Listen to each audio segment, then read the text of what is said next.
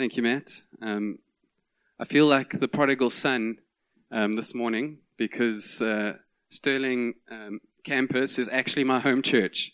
That might be a shock to some of you who've been coming for a while and you've never seen me before. Um, um, I gave my life to the Lord when I was 14 years old, 23 years ago, and um, I actually didn't choose this church. God chose this church for me. I grew up in a family that didn't go to church, and when I gave my life to the Lord, they didn't want to take me to church. And so what happened was I was playing cricket in my street the one day, and um, one of the boys I was playing cricket with said, Mark, are you a Christian? And I said, Yes, I am. He said, Did you, do you go to church? I said, No, I don't. Why? Well, my parents don't want me to go to church, and I can't, there isn't a church close by that I can walk to. I can't drive yet. So I'm stuck. And he said, Well, why don't you come with me? And uh, I said, I don't actually think my parents are even going to go for that. But I asked them, and by God's grace, he, at first it was a no, but then they softened and it was a yes. And the church that he brought me to was Sterling. Uh, it was this big. Pastor John Basson was preaching over there. I sat about there. And we've come a long way. And um, God has been so good to bring me to this church at a time where I wasn't in control of even attending church. And um, this morning, it's emotional for me to be here uh, and stand before you. And I have two goals um, this morning. My first goal is that if there's anyone sitting here who doesn't yet know Christ, hasn't yet put their trust in Him for their salvation, then I hope to persuade you this morning to do that. Um, and for those of you who have done that, my hope this morning is that I would be an encouragement to you um, in your walk with Him. To take it seriously, to maybe put a little bit more effort in, and to open your heart to Him and what He wants to do. I really felt, Matt asked me, Do you have a word this morning? I, I felt like God was saying, I want to awaken. I want to come and just awaken my people to the things of the Spirit to the things I want to do. And I'm excited. I don't think that's something that's going to happen today necessarily, but I do think our future trajectory at this church, if God's going to come and do that, then we are blessed. And um, my prayer is that those of you that have been walking for a long time and maybe this race you're running, you're getting a bit tired and you slow down a little bit, that this morning there would be a boost for you in the Spirit. I want you to open your Bibles to Luke chapter 18. Um, it's verse 9 while you are turning there, just give you a bit of background to it. It's my, one of my favorite parables that Jesus uh, is teaching on here. It's called the Pharisee and the tax collector. And I think the reason why I like this parable so much is because I can identify very uh, um, intimately with both characters in the story. Um, so in verse 9, we'll just read it through um, once and then we'll take it from there verse by verse. He also told this parable to some who trusted in themselves that they were righteous and treated others with contempt. Two men went up into the temple to pray one a Pharisee and the other a tax collector. The Pharisee standing by himself, prayed thus God, I thank you that I'm not like other men, extortioners, unjust, adulterers, or even like this tax collector. I fast twice a week. I give tithes of all that I get. But the tax collector, standing far off, would not even lift up his eyes to heaven, but beat his breast, saying, God, be merciful to me, a sinner. I tell you, this man went down to his house justified rather than the other. For everyone who exalts himself will be humbled, but the one who humbles himself will be exalted. Father, this morning as we read your word, I pray that the Holy Spirit would just open our hearts to what you're going to say to us this morning. I pray, Lord, that there would be a responsive heart in the room this morning, ready to uh, hear from you and ready to be obedient to you. I thank you that your word never returns void. And so this morning, Lord, we're praying that you would do a work in this church, you would grow um, this church, you would call people to you in this church through this word. In Jesus' name, amen. One of the reasons why I like this parable is parables are often mysterious, and you often have to wonder why, the purpose, or what the purpose of the parable is, and try and find it out.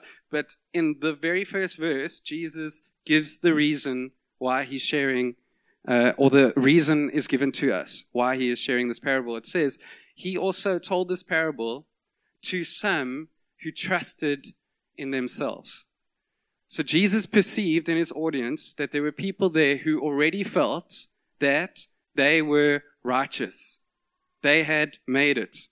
And the, the place they were basing that on was something they had done. They were good enough in some way. And they were trusting in themselves. Um, and this led to them looking around at other people who they perceived as not being as good as them and treating them with contempt, kind of looking down upon them. And unfortunately, as I said at the start, I can relate to this. This is a self righteousness that I fall into easily. I'll give you a couple of examples. Even on the way to church this morning, I saw someone running. And my thought is, why aren't you going to church? I'm on my way to church. Well done to me. You know, it's good to run, it's good to be fit, and maybe you should do that later. Maybe you should be going to church. And in that moment, in a very small way, but significant, I think, I am placing that person below me and giving myself a naughty badge because of something I'm doing. I went to church this morning. And we see Jesus brings in at this point the two main protagonists, the characters. One is a Pharisee and the other is a tax collector. If you are not familiar with the story, um, I will take you into the minds of the audience. The moment Jesus says Pharisee, the audience heart would be of one of uh, awe. The Pharisees were looked up to.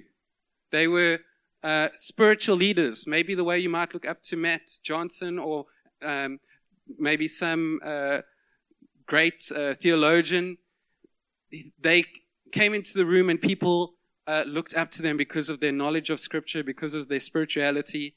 And so he would be the hero in the eyes of the audience. The tax collector is someone who is the enemy. He is working for the Roman government who are subduing the people of uh, Israel they should not be there.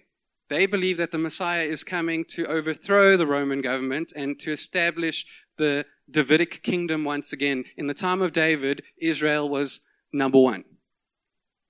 And they believed that the Messiah was going to come back and restore that kingdom where all the other nations submit to Israel once again. And here is this Roman kingdom, this pagan kingdom, who have invaded the territory, who have taken over. They are not godly. They are pagan. They are leading everyone in the wrong direction. And now these Jewish people, tax collectors, are working for the enemy.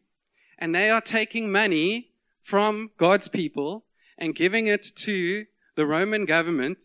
And what's even worse is they often took more than they should have and padded their pockets. And it was known, similar to how we might feel in South Africa, that the people in uh, leading us are not t- completely honest, and we can't trust that everything we give to them is being used for the purposes it's meant to be used for. And so when Jesus opens with the Pharisee, he's the hero, and when Jesus brings in the tax collector, he's the enemy. And people don't like the tax collector. So what happens? Well, the first thing I want to draw your attention to is the two men came to the temple. As you have done this morning, you've come to church. That's what they are doing. There is no church yet. There is a temple. That's where people came to worship God, where they came to pray to God. And so both of these guys, whatever you may think of them, they are at least not like that runner I saw this morning and I judged, um, they are coming to church.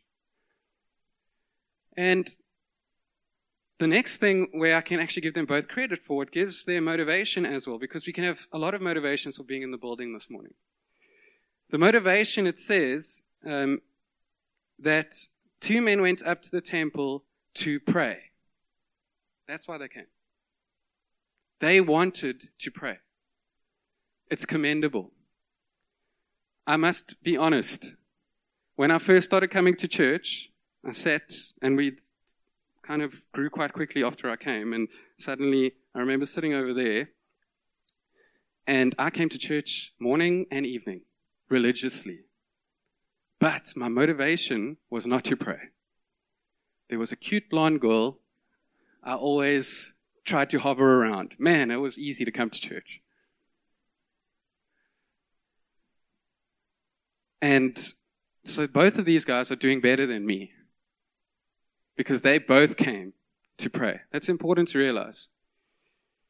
Well, how does the Pharisee go about it? The Pharisee, the hero, says, stands by himself and prayed thus God, I thank you that I'm not like other men, extortioners, unjust, adulterers, or even like this tax collector okay, a thief. I fast twice a week. I give tithes of all that I get. He thinks of himself as righteous because of the things that he is doing.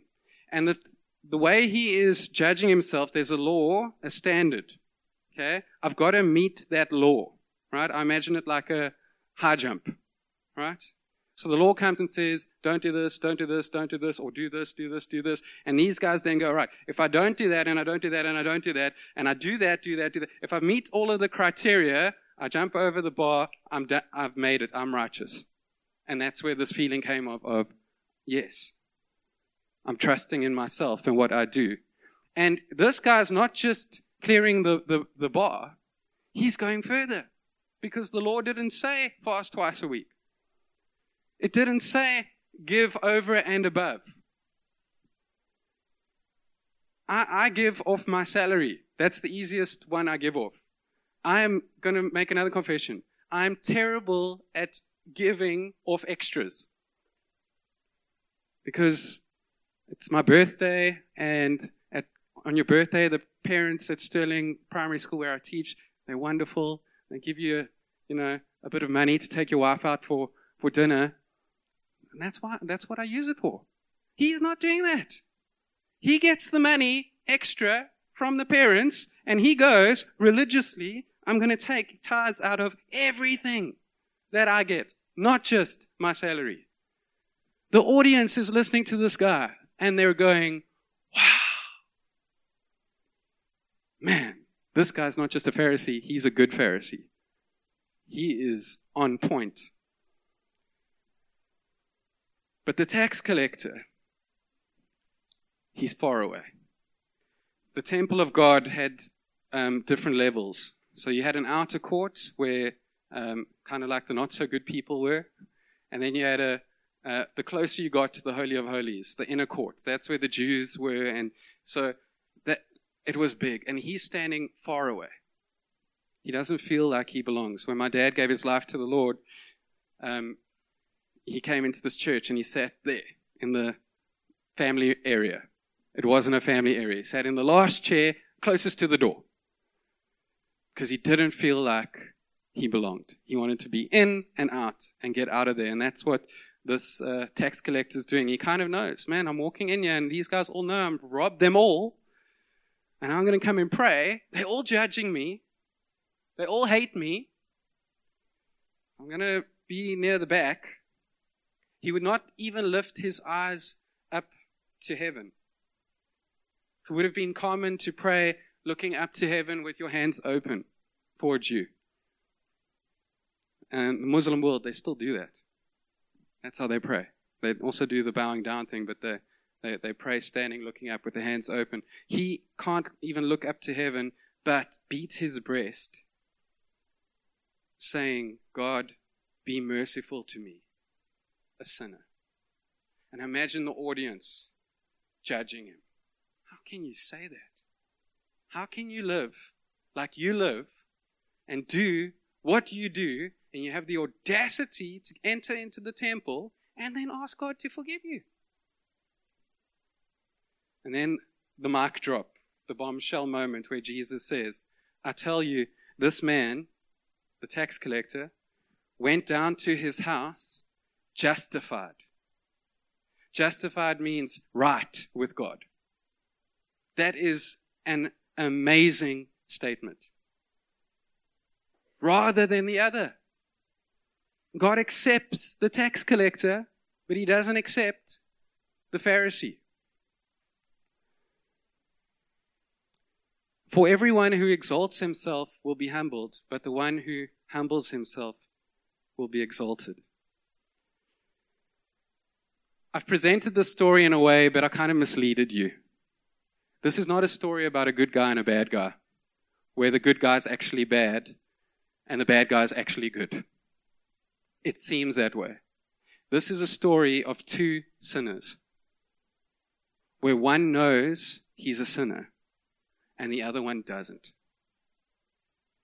And this morning, my first thing I want you to get hold of is we are all sinners.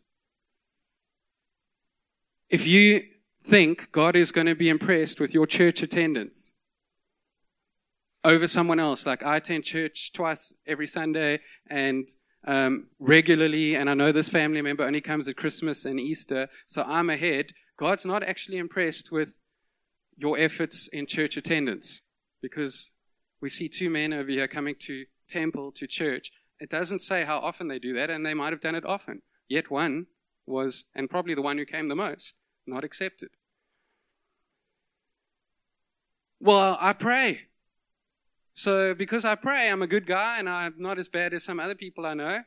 Um, well, these guys both came to pray and they both prayed, and one of them prayed longer than the other one, and, and one of them, the prayer was actually more impressive than the other one, but the one who prayed better, the way the world would judge it at least, didn't get accepted.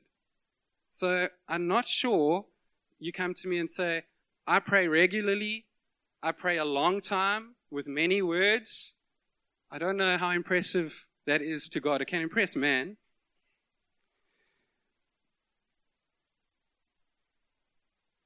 So this morning, what are you putting your trust in? Is it the stuff you do?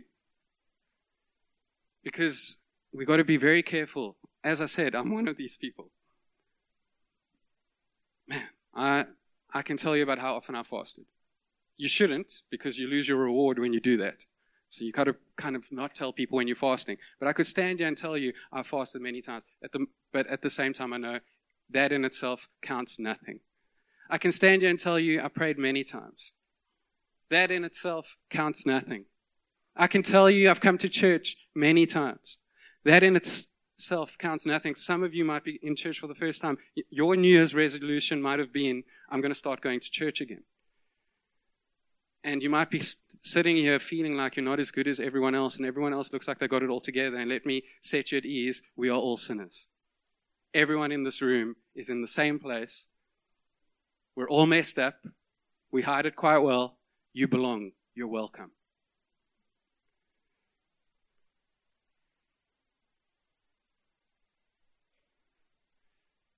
Because we're all sinners, Romans tells us that uh, everyone has turned to their own way. No one is righteous, not even one. All have fallen short of the glory of God. That high jump analogy with the bar, the only reason you're clearing it, if you're depending on yourself, is because you're setting it and you're setting it pretty low.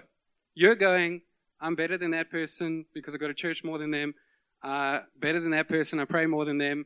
I'm better than that person. I drink less than them. Uh, I remember as a youth leader, I took young people out often and I'd ask them questions like, Are you a Christian? Always wanted to double check it. I didn't just assume just because you're coming to the building, you're, you're there. Um, and they go, Yes, okay, good. Um, why, why do you say you're a Christian? Oh, I go to church.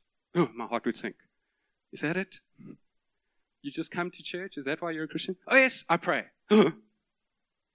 Those things are good, but I need you to get to the, the key part here. And how many young people in our church who came with their families, who thought they were Christians, didn't actually know how to get there? They thought attendance. They thought I pray. Some of them said, You know, my friends all drink. I don't drink. Some of them said, I've got, and this was in high school, I've got friends, I know they're sleeping around. I don't sleep around. Do you see what we're doing when we say that? What's the emphasis on? It's on me and it's on what I do.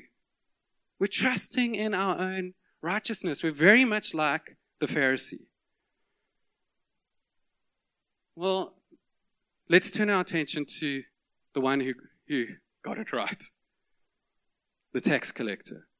As evil as he is, whatever you might think about him, he does three things. There's only one line that he prays, but he actually does three significant things in that prayer. The first thing he does is he owns his sinfulness. He doesn't pretend he's okay. He doesn't think about all the stuff he's doing to separate him from someone else. He says to God, Be merciful to me, a sinner. And if you're going to get your life right with God this morning, the very first place you've got to get to is owning your sin, not justifying how you're better than other people. As a young boy, I tried to be the best I could be. Try to be the best son, try to be the best student at school, try to impress everybody, sat there, arms folded, finger on my mouth. I was the annoying kid, the one who never got into trouble, never did anything wrong. Man, I would write down in a book, my own book, all the times other people did stuff wrong. He spoke. And I would write the time and the date. I am shamefully self righteous from the very beginning. David says, I was sinful from birth. Didn't start off okay and then you made a couple of wrong turns. From the very beginning, the downward trajectory was in place.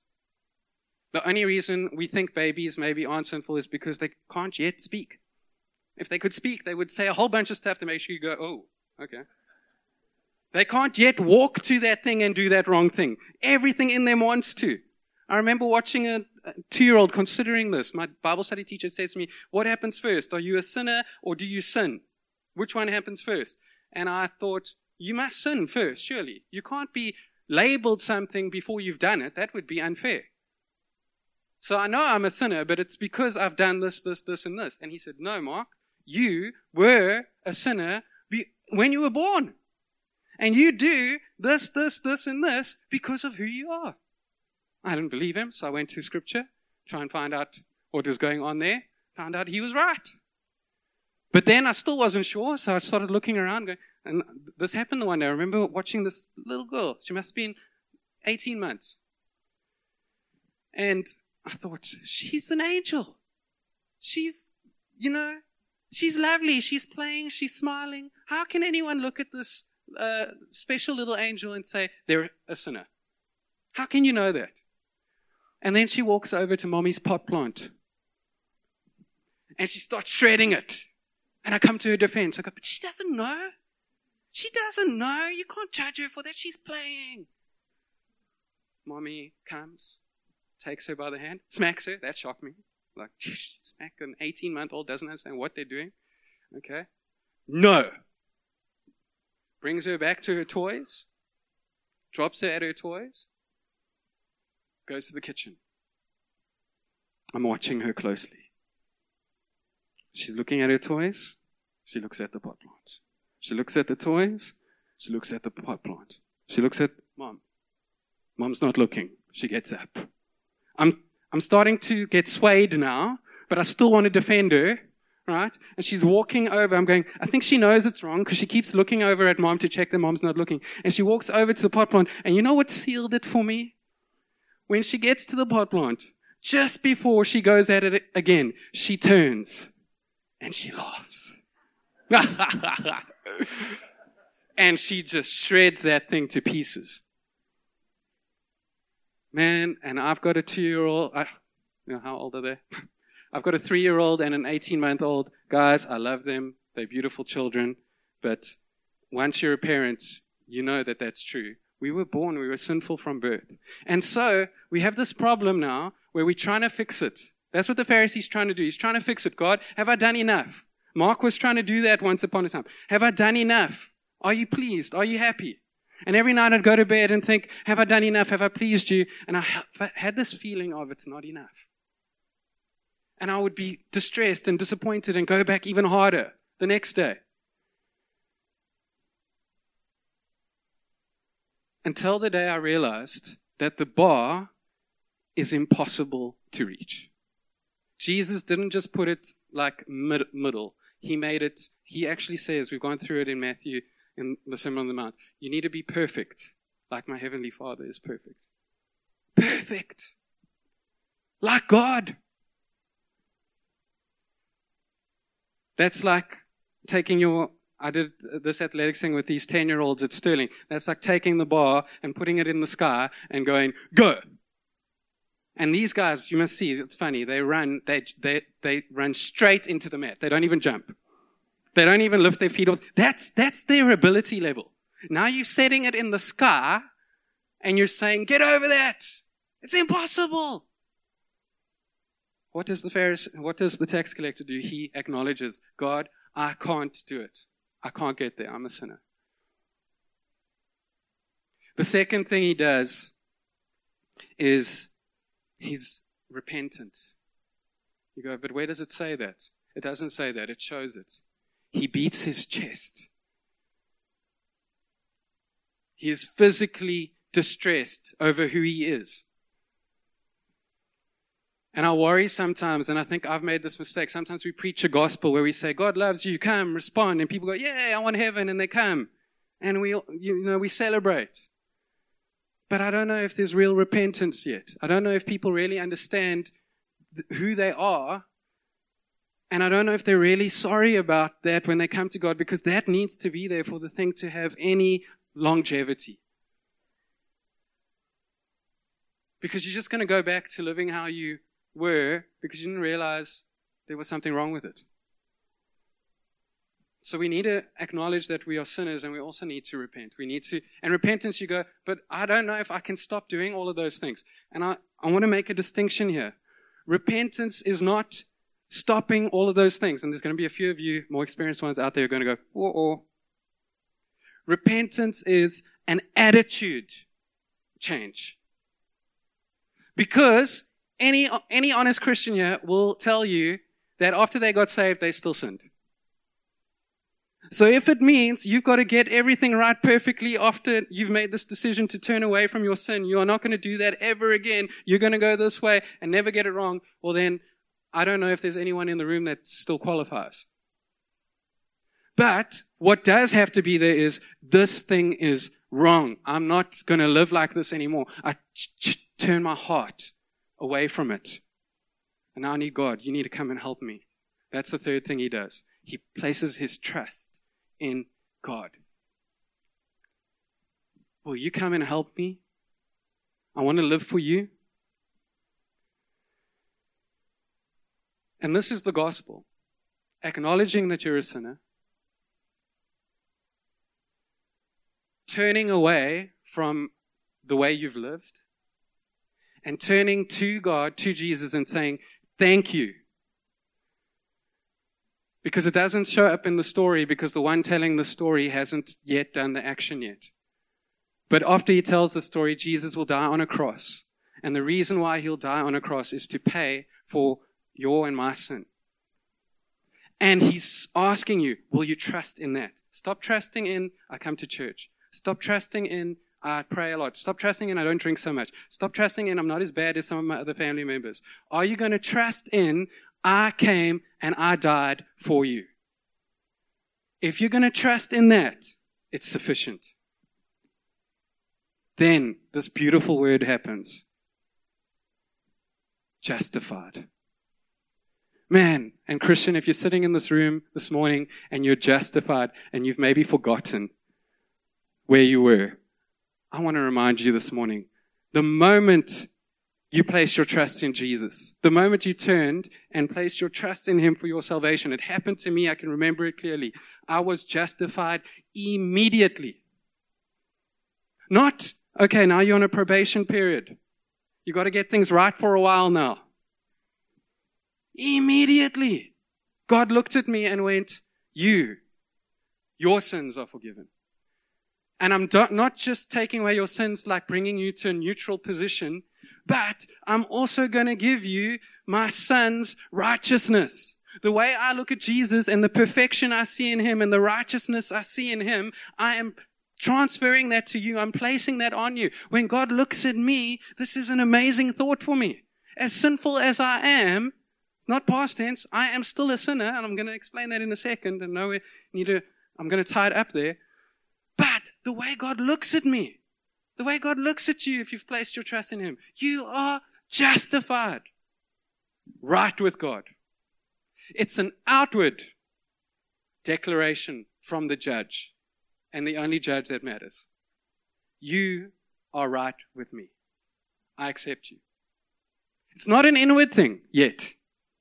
But you go, but Mark, doesn't he leave the temple and he's justified, but he's still a tax collector, isn't he?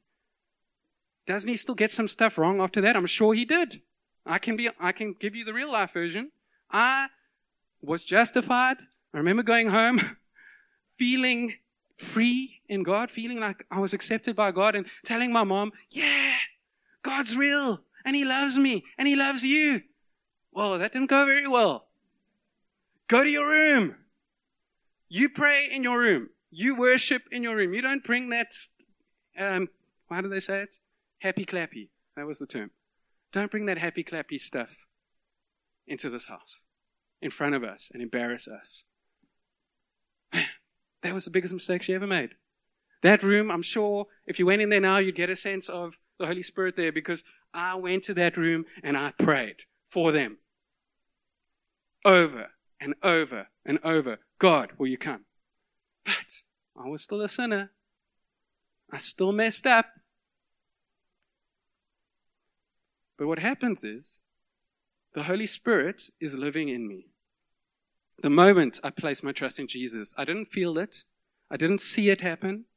But I placed my trust in Jesus. I said, Jesus, I believe you came. I am not going to live the way I've been living. I'm not going to trust in my own works anymore. And I'm going to trust in you that you're enough. I'm going to want to live for you. Help me. And the Holy Spirit comes. And the Holy Spirit starts to direct me and guide me. And I mess up. But He's always there. And He's pulling me along. And He's fighting for me. And He's praying for me. And He's leading me. And He's guiding me. And the word is sanctify, making me more like Jesus. My arrow is heading upwards. And it does this. Mm, Mm.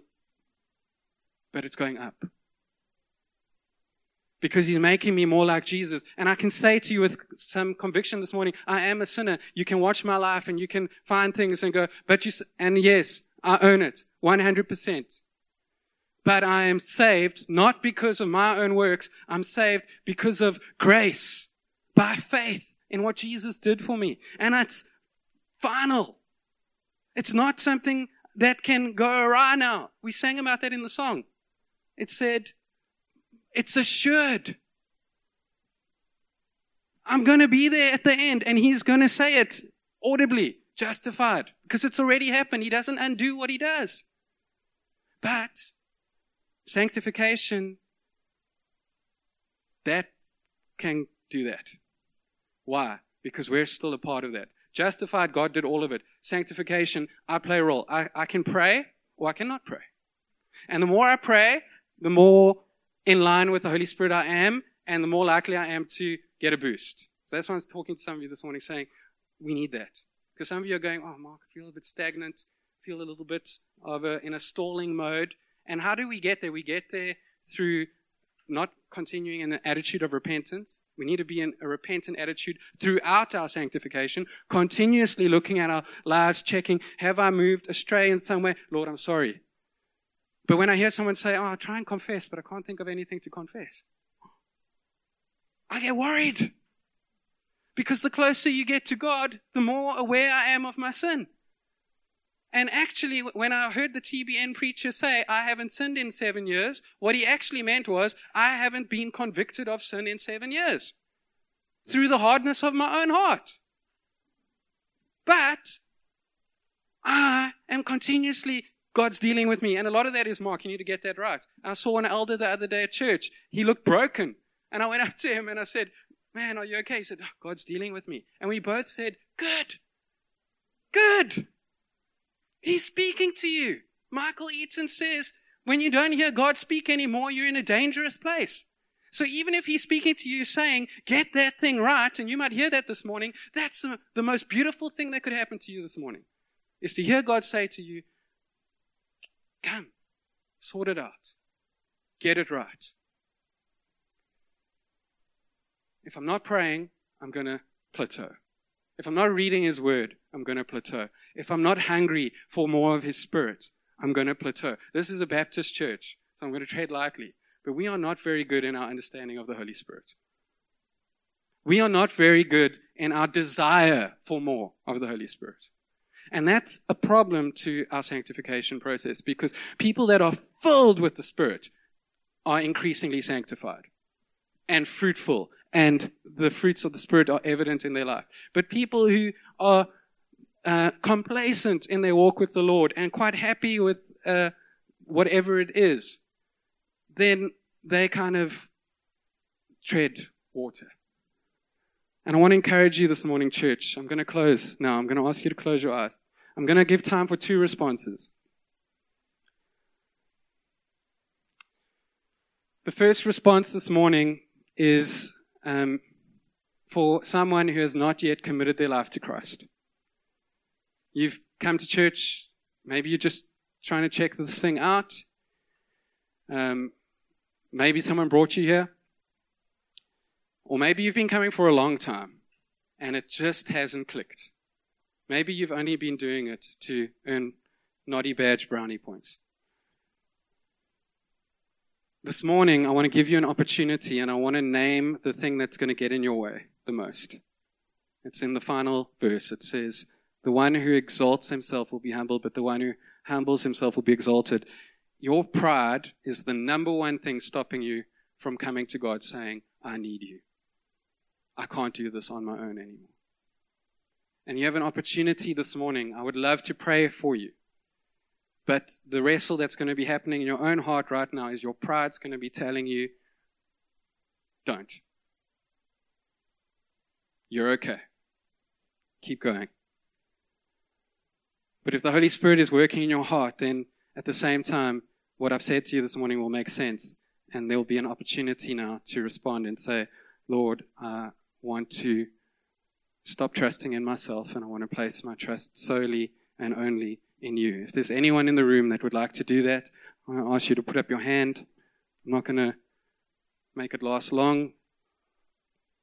I'm going to give you a moment to consider.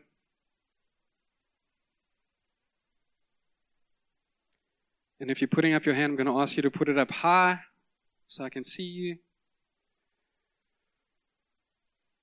And you can put it down.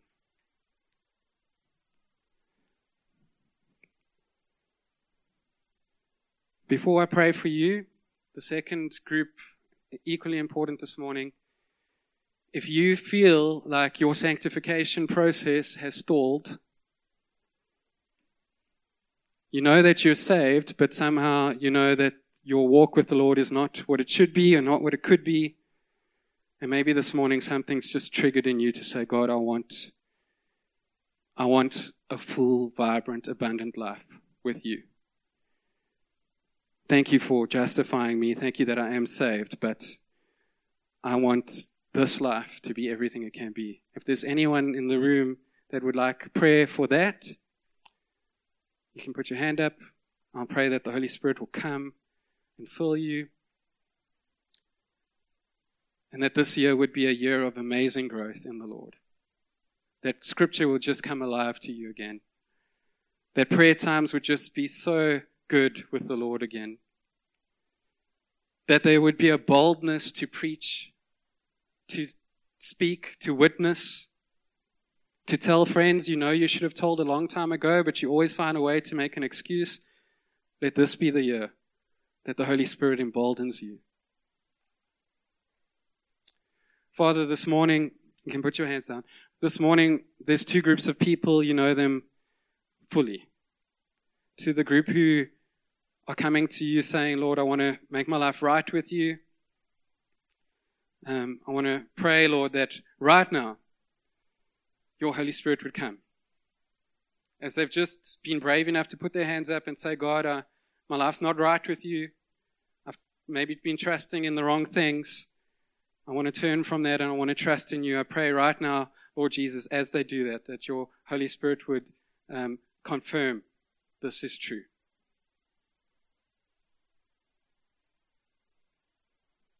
I pray that you'd help them to sincerely turn towards you and to trust you that you are enough. Lord, we pray that you would justify them today, immediately. That when you look at them, you don't see their sins anymore, you see Jesus' righteousness because he died for them. I pray, Lord, that they would have boldness to tell someone that they've done this this morning and that they would have someone to encourage them and lead them in their walks with you. And Lord, to the other group, also a bold decision to lift your hand up and admit to being a bit stalled, a bit of regression, maybe even. Lord, I just want to pray for an awakening from your spirit. I pray that um, you would fill them with your spirit again, that you would put meat on the bones. And just as you spoke to Ezekiel and said, These dry bones can live again, I pray, Lord, that there would be a renewed love for you, a renewed hunger for you. I pray that there would be a renewed love for your word, a desire to spend time with you. I pray, Lord, that you'd give them great wisdom. We know this life is busy. We know that there's things distracting us from you. And even today, they're going to have to make a decision to spend some time with you. And I pray, Lord, that you'd give them the wisdom to choose well. I pray that the Holy Spirit would fill them and give them great boldness to speak about you. Lord, put people on their hearts who don't know you, friends who don't know you, family members who don't know you, work colleagues who don't know you. Lord, and as you put people on their hearts, I pray that you would move them to speak about you. Help them in that, Lord. Give them opportunities. May even those family members, colleagues, and friends approach them and say, God's been dealing with me. Can you help me? I pray, Lord, that there would be a, our attitude towards your spirit would be one of, I want more, always. We love you. We need you. Come, Holy Spirit. Come into this place. Come into these hearts and set us on fire for you. I pray for a vibrant, alive relationship. In Jesus' name, amen. Thank you, church, for your graciousness. I was told to stop about 10 minutes ago. Um, but uh, I, I really think God's done something here this morning. And if you made a decision and you want to come and speak with me, I'm going to be up at the front. You, I would encourage you to do that. Um, and if, even if it's about your sanctification, maybe I said something that you just want to check or wasn't clear, please come up to the front. But otherwise, there is coffee at the back, and that's the end of the service. Thank you very much.